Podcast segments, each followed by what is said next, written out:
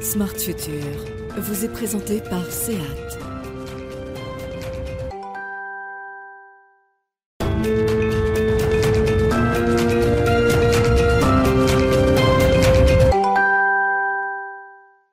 Bonjour, bonjour à toutes et à tous. Heureux de vous retrouver euh, pour un Smart Future, nouveau numéro de Smart Future, l'émission des nouvelles mobilités et des énergies qui accompagnent cette mutation profonde de nos sociétés. Voici le sommaire. Le leasing est-il l'avenir de l'automobile? La location avec option d'achat ou la location longue durée euh, séduisent les entreprises depuis longtemps et gagnent toujours plus de parts de marché chez les euh, particuliers. En 10 ans, écoutez bien, ce mode de financement est passé de 11% à plus de 47% des véhicules neufs.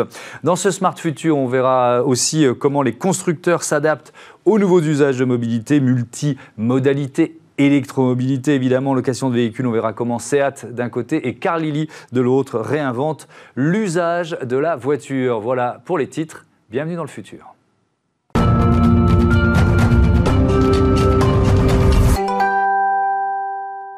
Le leasing de demain, c'est euh, donc le thème de notre euh, premier débat dans ce Smart Future avec euh, mes invités Robert Brechkov, bonjour. Bonjour Thomas. Bienvenue, vous êtes euh, directeur euh, SEAT et Cupra euh, France. À vos côtés, Arnaud Aimé, bonjour. Bonjour. Vous êtes expert automobile dans le cabinet de conseil SIA Partners. Tiens, je vais commencer, moi j'aime bien démarrer par des définitions. Quand, on, quand on parle de leasing, je le disais en titre, il y a, il y a différentes formules. je ne sais pas qui veut répondre à, cette question, peut-être Arnaud Aimé. il y a la location, location option d'achat, location longue durée, c'est ça, c'est les principales formules? Oui, effectivement.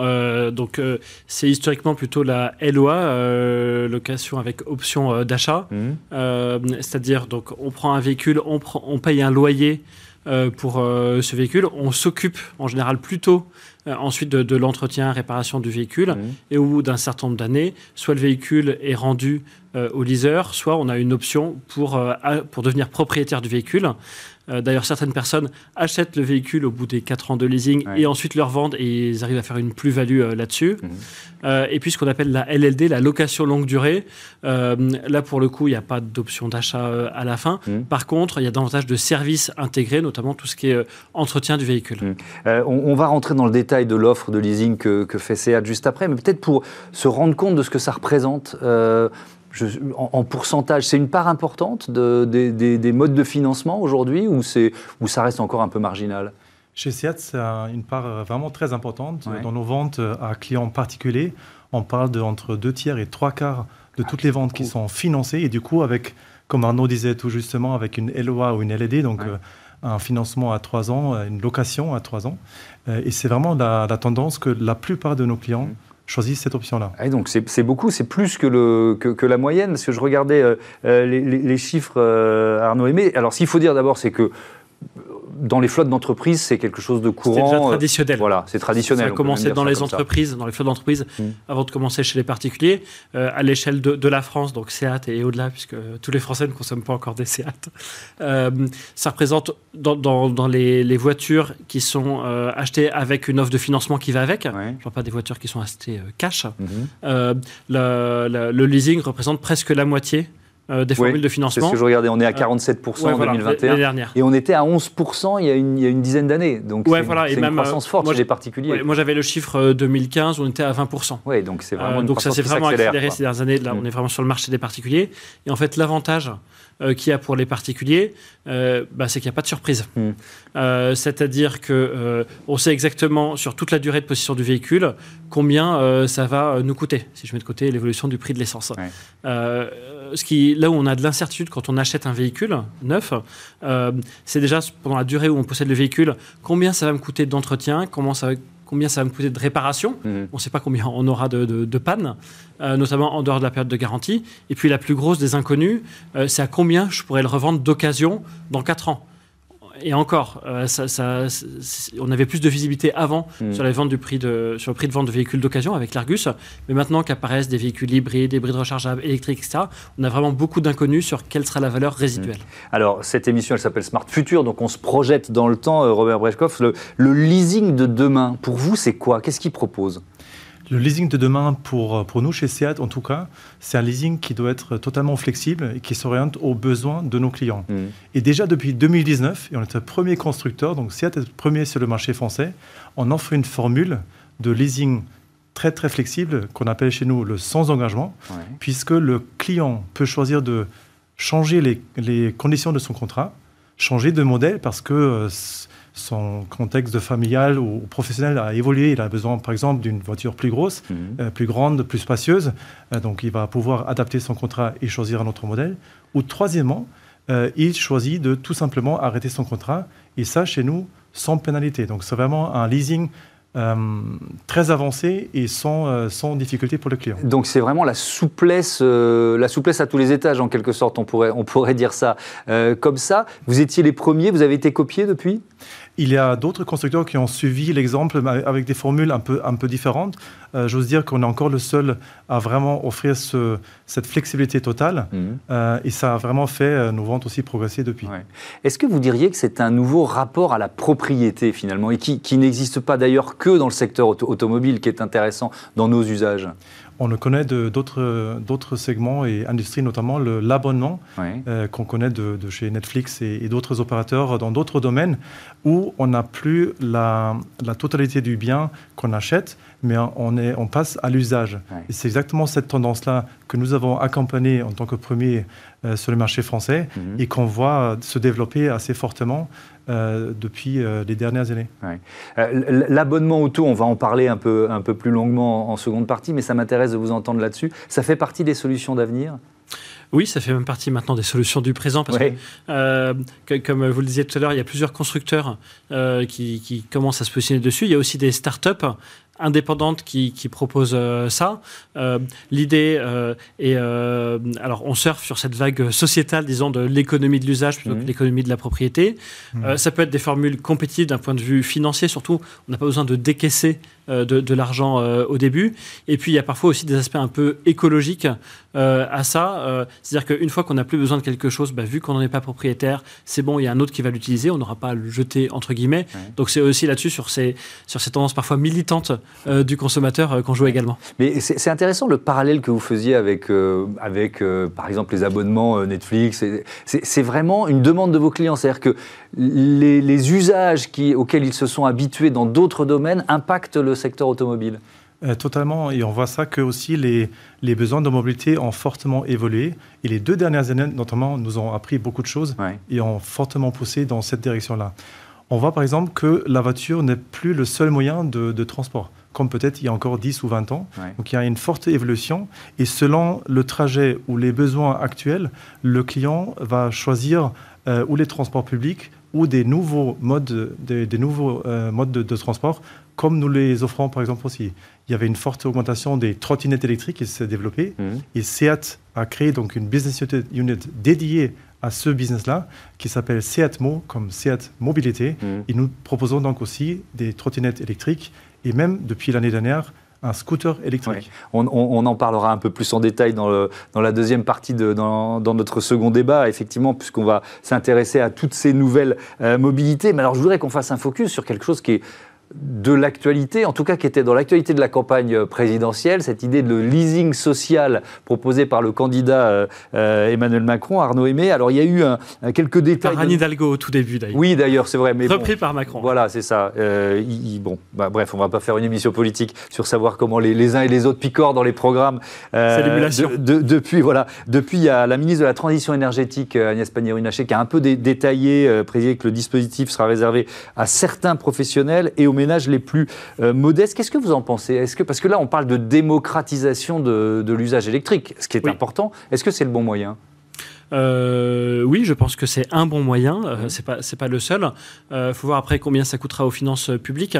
Donc le véhicule électrique, il est plus cher tant à l'achat qu'en mode leasing mm. pour l'instant que le véhicule thermique. donc l'idée est de cibler. Enfin, ce que veut faire le gouvernement, c'est accélérer la conversion de la flotte mm. de véhicules en France, y compris pour les gens qui sans aide ne s'achèteraient pas ce véhicule-là. donc il doit être bien il doit être bien ciblé sur des gens qui sans ça resteraient sur le véhicule thermique ou les gens qui sans ça passeraient vers le transport public. Parce On veut aussi euh, favoriser le, transport public. Donc euh, le diable est dans le détail, donc il faudra assurer un bon, euh, un bon ciblage. et puis il y a aussi le sujet du, du, financement, parce que la ministre parlait de 100 000 ménages éligibles. et je ne sais plus quel budget prévu, une mémoire, ça doit être. C'était l'équivalent de 500, 500 euros, par, ménage. Par, véhicule. on, a, du mal à voir comment ça va le faire, parce que, alors il y a quelques véhicules qui, qui, sont, qui peuvent être vraiment bon marché.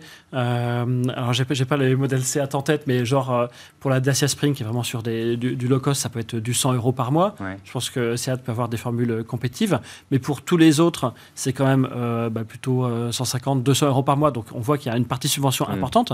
Et puis aussi, si on veut que les ménages accèdent à ça, il faut, il faut pas qu'ils aient à payer le premier loyer. Le premier loyer, c'est quelque chose qui coûte plusieurs, plutôt plusieurs milliers d'euros. Mmh. Donc, qu'est-ce que le gouvernement imagine là-dessus? Pour l'instant, c'est clair que c'est pas clair. Euh, j'aime bien la formule. Euh, Robert Bachkoff, euh, les voitures électriques, elles sont encore aujourd'hui plus chères que les voitures thermiques à l'achat. Il n'y a, pas d'autre option, d'une certaine façon. C'est vrai pour aujourd'hui, mais c'est vrai aussi que tous les euh, constructeurs, et notamment le groupe Volkswagen, avec ses marques euh, Seat et Cupra ici présentes en France, mhm. nous investissons très très lourdement pour élargir la gamme et aussi démocratiser cette gamme future électrique. Mhm. Et encore, il y a deux semaines, le groupe Seat, avec la marque Cupra, a présenté un nouveau modèle, une petite citadine qu'ils ont nommée pour l'instant Urban Rebel, la, Urban Rebel. La rebelle des villes, La rebelle des villes, exactement. Une petite euh, citadine 100% électrique pour notamment proposer un modèle qui est attractif, qui est 100% électrique, hmm. mais qui est aussi abordable. Euh, et accessible pour un, grand public. Et, ça, ça nous projette dans le futur, puisque c'est une sortie prévue 2025, c'est ça? C'est ça, exactement. Donc, euh, donc euh, on, est, euh, on, est, à l'horizon 2025 euh, avec cette, cette rebelle de nos villes, l'urban rebelle. Est-ce qu'il y a d'autres... Si on essaye de, continuer sur ce thème de la démocratisation de, vers, les, vers les, véhicules électriques, il y a d'autres options. Ce n'est pas la seule, vous nous l'avez dit. Par exemple, je pense à l'Allemagne qui réserve les, les voies de bus aux, aux, voitures électriques. Ça peut être, on imagine tout, tout ce que ça inciterait de Parisiens à passer à l'électrique euh, Oui, tout à fait. Il y, a aussi l'aménagement de la ville, l'urbanisme qui peut favoriser le véhicule euh, électrique. Vous parlez des, voies réservées qui peuvent être accessibles aux véhicules électriques. Mhm. On a le même type de dispositif d'ailleurs pour le covoiturage, euh, y compris à Paris sur l'autoroute A1. il y a aussi le stationnement qui influe beaucoup en fait. La mise à disposition de places de stationnement et de bornes sur la voie publique, ça favorise largement l'adoption du véhicule électrique. Euh, ça, se développe bien en ville euh, aujourd'hui, ça se développe bien aussi au domicile des gens à avoir leur prise électrique. Là où il y a encore un défi, c'est sur la mise en place de bornes électriques, de bornes de recharge euh, sur, sur les grands axes. Mhm. il y avait un plan 100 000 bornes du, gouvernement annoncé il y, a, deux ans, on n'y est pas encore. On n'y est pas, on est à quoi 60 000 On est plutôt à 60 000 installés aujourd'hui. Mhm. Au-delà de l'infrastructure, il faut aussi proposer aux consommateurs des formules simples, peut-être que SEAT pourra y travailler, mhm. des formules simples pour accéder à ces bornes et avoir de la visibilité sur sur quel va être le prix du plein, entre guillemets. Évidemment. Qu'est-ce que vous proposez en la matière? Et nous avons une bonne nouvelle. Hmm. Le groupe Volkswagen, avec les marques Seat et Cupra aussi, en France, vient de lancer une application qui s'appelle Chargy. Et l'idée, c'est tout simplement de reproduire ce que Airbnb a, fait pour, l'immobilier, où notamment la bande de recharge ou la recherche pour une bande de recharge se fait de particulier à particulier pour venir euh, compenser, ou pas compenser, mais s'additionner la, au réseau de, et au maillage de bandes de recharge publiques ou des entreprises qui le proposent, pour notamment accélérer cette transformation et la, la, recharge plus rapide et plus accessible pour tout le monde. Oui, parce que, alors ça, on va terminer là-dessus, ce qui est intéressant, c'est que nos voitures vont pouvoir euh, alimenter le réseau d'une certaine façon aussi. Dans, dans un monde futur idéal, c'est ce qui se passera. Oui, alors on parle du véhicule to grid. Euh, donc c'est euh, une, une, voiture électrique, c'est certes un objet mobile, mais c'est aussi un, lieu de stockage d'électricité. Donc de plus en plus, le réseau électrique français, bah, il va avoir des, des pics de consommation, des pics de production y compris à cause de l'énergie décentralisée, à cause du développement du véhicule électrique. Donc l'idée, c'est que euh, la nuit, quand on n'utilise pas son véhicule électrique, on le branche sur la, borne, mais pour euh, soutirer l'énergie et l'injecter sur le, réseau. Euh, Ce n'est pas encore une réalité réglementaire en France. Ce qui est une réalité, par contre, c'est au moins de brancher la prise, le véhicule sur la prise pour alimenter bah, la maison. C'est ça. C'est déjà une belle solution. Merci beaucoup euh, d'avoir participé à ce euh, premier débat. Vous restez euh, avec nous évidemment. On va continuer de parler de nouvelles mobilités. Smart Future continue.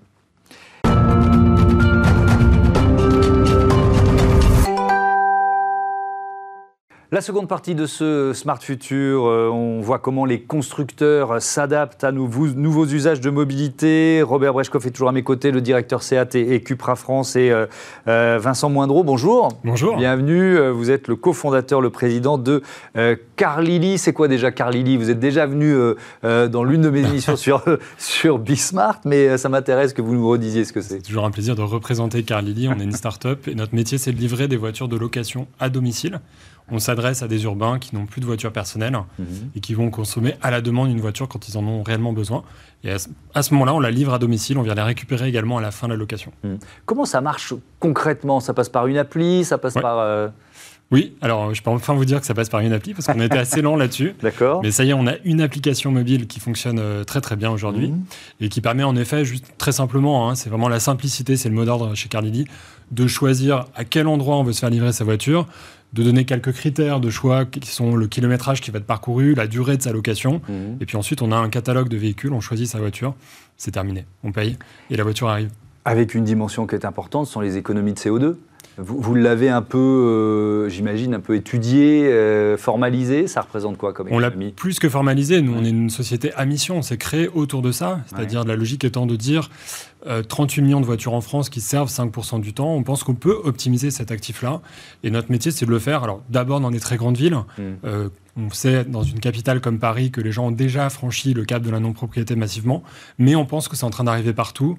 Euh, on parle des zones à faible émission dans plus de 300 villes en France d'ici euh, d'ici 10 ans. Mmh. Donc on pense que ça va se généraliser. Notre métier, c'est vraiment de fournir l'alternative à la propriété dans ces endroits-là. Mmh.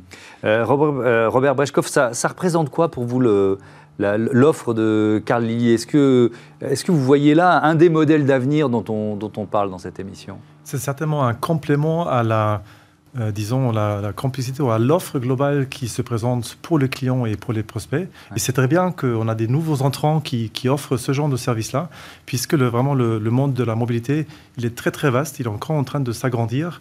Et nous aussi, en tant que constructeurs, euh, SEAT et Cupra avec nos deux marques, on, y mmh. participe fortement. Oui, il y a notamment euh, cette offre qui s'appelle Cupra Plus. C'est quoi Cupra Plus? Alors c'est une offre que le spectateur, le client ne connaît pas encore. On est sur la ligne droite euh, de préparer cette offre-là. C'est un service pour lequel un client qui achète ou loue une voiture Cupra euh, va avoir accès à la totalité de la gamme, notamment avec un avoir de X jours, disons 20 ou 30 jours par an, pour changer de voiture.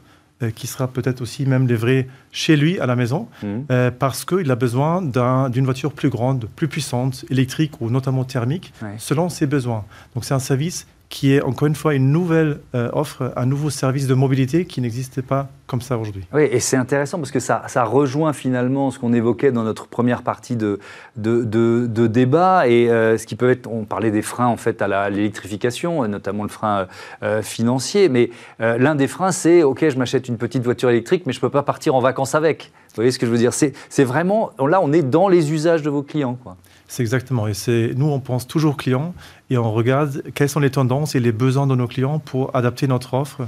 Mais ça veut dire, pardon de nous interrompre, ils exprimaient ça quand ils vous disaient j'hésite à, à, acheter une voiture électrique? Il y a les deux. Ils exprimaient ça, donc on a fait des études de marché pour voir quels sont les besoins de nos clients. Mmh. Et en même temps, c'est un facteur différenciant pour une jeune marque comme Cupra qui n'existe que depuis 4 ans. Et donc, c'est à nous aussi de nous différencier, de proposer des services innovateurs pour, nous, voilà, pour, pour sortir de la, de la, du, marché et pour nous faire connaître. Oui, pour se faire connaître, euh, évidemment. Euh, Vincent Moindreau, quand on parle de, de nouveaux usages, euh, c'est votre métier, vous y réfléchissez, enfin, vous y participez. Comment vous imaginez nos usages de la voiture dans, dans 10 ans? On parle souvent, et, dans, dans, cette émission ou, d'autres sur Bismart, de, des ravages de l'autosolisme, et je fais mon mea culpa, je fais partie des autosolistes. Donc, comment vous imaginez, vous imaginez nos nouveaux usages? On est tous un peu coupables de quelque chose. Oui, c'est pour ça que je, suis, je, déjà, je survis avec cette culpabilité. Moi, je, tiens à saluer l'initiative de, de Cupra parce que quand on raisonne sur des sujets d'écologie, proposer des, solutions comme ça, packagées, qui permettent de changer à la demande de, véhicules, va dans le sens d'un moindre, moindre taux d'équipement par foyer et donc dans le sens de l'écologie. Donc je pense que c'est une offre qui, qui, a vraiment sa place dans le paysage de la mobilité. On n'est pas du tout concurrent, au contraire, c'est des, des offres très complémentaires. Nous, on imagine un avenir qui est celui qui est décrit par des experts en fait de l'énergie, de, de la mobilité, qui nous expliquent qu'on vit dans un monde à ressources contraintes, hmm. que bah, le gaz coûte de plus en plus cher, que le prix de l'électricité est malheureusement encore indexé sur le prix du gaz, que le pétrole et le diesel coûtent de plus en plus cher. Et donc, en fait, à un moment, on est contraint sur notre capacité à se déplacer. Et donc, dans ce contexte-là, on croit à ces, à ces offres-là, on croit aux offres que propose évidemment Carlili. On croit au déplacement aussi avec des mobilités douces du quotidien, le vélo, le scooter électrique, des choses comme ça, mmh. des choses auxquelles on croit beaucoup. Vous avez quelques Seat ou quelques Cupra, j'espère. On a quelques Formentor en fait, je ne sais même pas si Robert est au courant, mais on a quelques Formentor euh, qui arrivent euh, là, d'ici euh, d'ici quelques semaines via un partenaire indirect. Donc on voilà. Mais, bah voilà. Mais ce n'est que ce n'est que le début, je l'imagine. Euh, vous l'avez évoqué, euh, Robert Breshkov, dans, dans, notre premier débat, hmm. cette, cette, idée de multimodalité. Alors je, veux bien qu'on rentre dans le détail. Déjà, c'est une c'est une business unit. Donc c'est vraiment un, un, choix stratégique de, de l'entreprise et du groupe qui, qui s'appelle Seatmo, vous l'avez dit, mot comme mobilité. Exactement si on rentre dans le détail, qu'est-ce que ça signifie? Il a fallu quoi? Apprendre à produire ces, des, véhicules que vous ne produisiez pas avant? C'est aussi simple, enfin simple et compliqué que ça. C'est exactement ça, et c'est avec nos partenariats que nous avons construit toute une gamme qui, euh, qui commence avec une trottinette ou avec deux trottinettes électriques et qui l'année dernière s'est achevée avec un scooter électrique, 125 mmh. euh, équivalents, et puis que nous maintenant proposons en package ou en seul euh, selon les besoins du client. Donc, mm. il y a la formule de choisir trois véhicules avec un leasing euh, euh, qu'on a évoqué tout à l'heure, mm. pour selon les besoins individuels.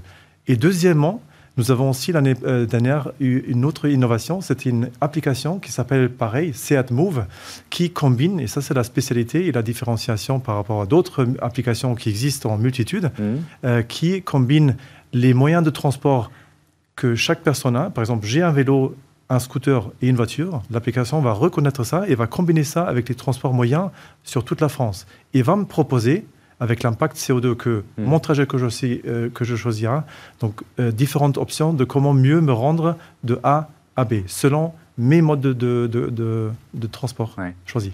Alors, je vais vous poser la même question à, tous les deux et, démarrer en rappelant un chiffre moi, qui m'a frappé euh, euh, l'an dernier, c'est sur l'achat des véhicules d'occasion. On s'est rendu compte que euh, ben, finalement, les Français avaient acheté prioritairement en véhicules d'occasion des véhicules diesel. et on sait qu'il y a énormément de Français qui n'ont pas d'autre choix que d'utiliser tous les jours la voiture pour aller travailler, pour, pour faire tous leurs gestes du, du quotidien. Est-ce que le, l'argument ou la motivation de l'éco-responsabilité euh, quelle place elle prend? Alors j'imagine que chez vos clients, elle est, elle est, elle est centrale. Hmm. Euh, donc je vais vous laisser répondre en premier, mais ça m'intéresse de savoir ce que vous en pensez l'un et l'autre. La place de l'éco-responsabilité chez le consommateur que je suis, que nous sommes. Alors chez Carlili, on est très lucide. Nous, on a d'abord une mission et c'est vrai qu'on emmène une communauté autour de cette mission. Mmh. Vous avez raison. Je pense que nos cibles et, cette communauté de membres, c'est ainsi qu'on les appelle, mmh. est très engagée à nos côtés sur des sujets d'éco-responsabilité. Mais quand je dis on est lucide, c'est qu'on sait qu'à un moment donné, euh, ce qui peut faire la différence, c'est quand même le portefeuille. Bah oui. C'est quand même le prix. voilà. Mais on vit dans un monde, encore une fois, hein, avec une essence qui est à 2 euros. Je sais pas combien elle sera demain, 2 euros le litre. Euh, le prix de l'électricité et encore massivement subventionné. Nous, on pense qu'il va rester relativement bas. Donc, on pense que la mobilité électrique, même quand on parle du portefeuille et pas de l'éco-responsabilité, va mmh. fortement se développer aussi en usage, en besoin chez le client final. Mmh. Donc c'est pas le premier, si je vous entends bien, entre les lignes, c'est pas forcément le premier argument, mais il est là. L'argument de l'éco-responsabilité. C'est une question de cible. Je suis pas un marketeur du tout, moi. Je suis un ingénieur, mais mon feeling, c'est que c'est une question de cible, tout bêtement. Je, je, pense qu'on voit à peu mm. près la cible plutôt urbaine, un peu progressiste, une cible un peu différente, peut-être rurale. Mm. Moi, je suis les deux. Hein. Je, suis, né en Ardèche, je vis aujourd'hui à Paris, donc je connais bien les deux cibles. Et je suis, Mais, mais euh, je pense que c'est effectivement une question de cible. Eh, Robert Brashkov, comment, comment, comment vous, vous le ressentez dans l'interaction, dans la relation client en fait? Alors la éco-responsabilité, elle est totalement ancrée dans, dans, la stratégie de notre groupe euh, mhm. SEAT pour les marques SEAT et Cupra. Et je vais vous donner euh, deux exemples. Pour la Cupra Born, notre premier modèle 100% électrique que nous venons de lancer cette année. Et puis il y a deux aspects. Il y a l'aspect que dans la production, il y a des énergies qui sont... Euh, énergies renouvelables qui sont utilisées pour euh, pour formaliser une, éco-neutralité mhm. euh, sur la, chaîne de production déjà du produit. Et après, c'est une voiture 100% électrique. Et deuxièmement, euh, les matériaux qui sont utilisés pour les sièges baquets de la voiture proviennent de bouteilles en plastique trouvé dans la mer Méditerranée avec un partenaire qui s'appelle Sequal. Et puis de ces bouteilles en plastique de la mer Méditerranée mhm. est fait une fabrique, un matériel qui est utilisé pour les sièges de la voiture. Et c'est aussi budget comme ça. Donc vraiment, c'est euh, au front de notre stratégie et ça va être encore renforcé dans les futurs produits que nous allons lancer. Mais est-ce que c'est la première demande de vos clients? Ou, finalement, est-ce que ce que je décrivais tout à l'heure, c'est-à-dire il y, a beaucoup de gens qui disent bah, attendez, l'électrique, on y, on y viendra quand, euh, hmm. quand, quand, il faudra. Vous voyez ce que je veux dire? Moi, je dirais que ce n'est pas la première, mais c'est une importante. Et moi, je crois qu'un jour, ça va devenir la première. Donc, il y a une forte tendance, il y a une augmentation, une croissance mhm. euh, par rapport à ça. J'en suis persuadé. Et, donc, ça veut dire quoi? Ça veut dire que la gamme euh, Seat et, Cupra, d'ailleurs, elle, vous nous avez parlé de l'Urban Rebel tout à l'heure, mais euh, elle s'électrifie euh, de plus en plus. C'est quoi votre, votre échéancier, votre calendrier en la matière?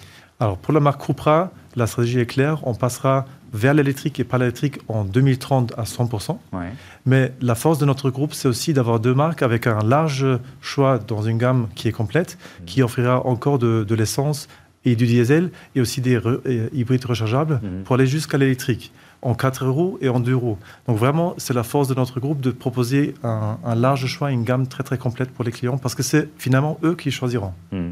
Euh, est-ce que vous diriez euh, euh, qu'on est en train de réinventer un écosystème en fait? Moi, quand je vois le, défi, là, il y a encore la, décision du Parlement européen d'interdire la vente de véhicules thermiques dès 2035, donc c'est encore une accélération.